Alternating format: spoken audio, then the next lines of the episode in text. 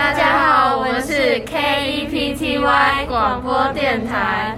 今天的主题是林肯南北战争篇。我是腌肉，我是 TT，我是 Patty，我是 EJ，我是 u t o 我是 Taco。在一个炎热的中午，有两位正在采着棉花的黑人迪扎德巴德曼。靠，好累哦，早上能休息啊？是啊，我们已经连续工作十个小时了。喂，迪迦德巴德曼，你们在搞什么飞机啊？还敢偷懒呢？小心不给你们饭吃！十九世纪，黑奴被压榨是常见的情形，因为他们是南方的经济支柱，有大量的劳动力且工资低廉，所以南方蓄奴制度盛行。这年暑假，林肯爷爷特地北上接小林肯回南部。沿路上，小林肯兴奋地往外探头。哇，南部就是不一样，景色真美。咦，爷爷，这里怎么这么多黑人呐？他们看起来好辛苦哦。唉，这群人就是俗称的黑奴。一切要从那群混蛋商人们开始说起。在这工商业发达的时代，人们为了赚取更多钱，不断压榨黑人，强迫他们做工，一不如意就殴打他们，不给饭吃。啊，这实在是太荒谬了！唉，说着说着就到达了爷爷家。嘿咻，终于到了！这是什么声音？我要去看看。那里是禁地，别过去。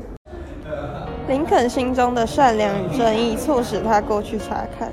隔着一个栅栏，林肯看到一个身形幼小。瘦弱的男黑人小男孩被殴打。过了一段时间，主人进房，留下男孩继续采棉花。你还好吗？别管我，快走！我不能丢下你不管。你叫什么名字？我叫肯尼。你快走，不要被我主人发现了。太阳下山时，我会再来找你的。到了时间，林肯按照约定在栅栏旁边等待着肯尼，而肯尼也如期出现了。我不能待太久，不然我又要被打了。难道又是那些恶劣的雇主们干的好事吗？嘘，你别那么大声。他们怎么可以这样？哎，我的爸爸妈妈跟我说，我们代代都是如此，这就是我们的命运。别担心太多，一切都会好起来的。谢谢你，你真是个好人。渐渐的，林肯和肯尼成为要好的朋友，每天都会一起玩耍。直到有一天晚上，那明天一样老地方见。好。没想到这声好却成为两人最后一次对话。到了隔天，林肯满心期待的等着肯尼，却怎么等也等不到他。再后来，肯尼的身影再也没有出现过。终于，林肯再也等不下去了。他着急地询问栅栏旁忙着工作的黑人：“请问那位最娇小的男孩去哪了？”“你就是林肯吧？”“对，我是。”“你知不知道肯尼因为你经历了什么，每天偷偷跑出去只为了见你一面？我们都劝他不要再冒着危险做这样的事，但他还是坚持。就在一个礼拜前，他被我们主人发现。” 被残忍的对待、鞭打，林肯感到非常震惊。听到自己的朋友被这样对待，幼年时的林肯却无能为力，只能在心里默默发誓要解放黑奴制度，为他们争取自由权益。亚伯拉罕·林肯，第十六任美国总统。林肯领导了美国经历历史上最惨烈的战争和最为严重的政治危机，也就是鼎鼎有名的。南北战争。感谢各位的支持，让我在这次的选举中脱颖而出。我将着重于军事和政治方面的问题，解放南方黑奴，不让南方联邦继续胡作非为。让我们北方团结起来，一同创造和平的世界。林肯内心 OS。肯尼，你看到了吗？我终于成为能够为你伸张正义的人了。美国南部七个蓄奴州先后脱离美国，成立临时议会。二月八日，成立美利坚联盟国，又称美利坚邦联。杰佛逊·戴维斯为首任总统。我方主张确保地方周全，产业以农业为主，主张蓄奴和降低关税。我们不会放弃蓄奴制，将会和北方抗争到底。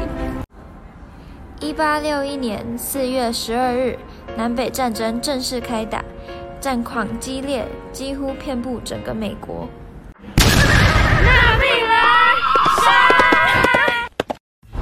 北军在战略以及经济上的优势，使得南方放弃南部联盟的首府比奇蒙。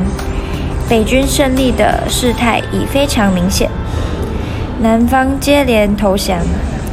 一八六五年十一月六日。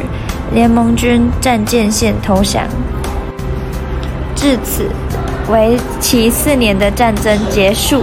一八六三年战争期间，林肯先后颁布了盖茨堡演说及解放宣言。我们正在进行一场伟大的内战，它检验着我们的国家或任何一个如此孕育并奉行如此理念的国家能否长存。我们来到这里，将那。战场上的一小块土地奉献出来，给那些为国家存亡而捐躯的人们，作为他们最后的安息之地。我们这样做理所应当。我们今天在这里说过的话，世人不会太留意，也不会长存记得，但是这些士兵们所做的，人们将永远铭记在心。我们因此而在这里立此坚定决心，那些阵亡者的心声不会成空。这个国家将在上帝的拥护下，在自由中兴盛。这个民有、民治、民享的政府将在世间不朽长存。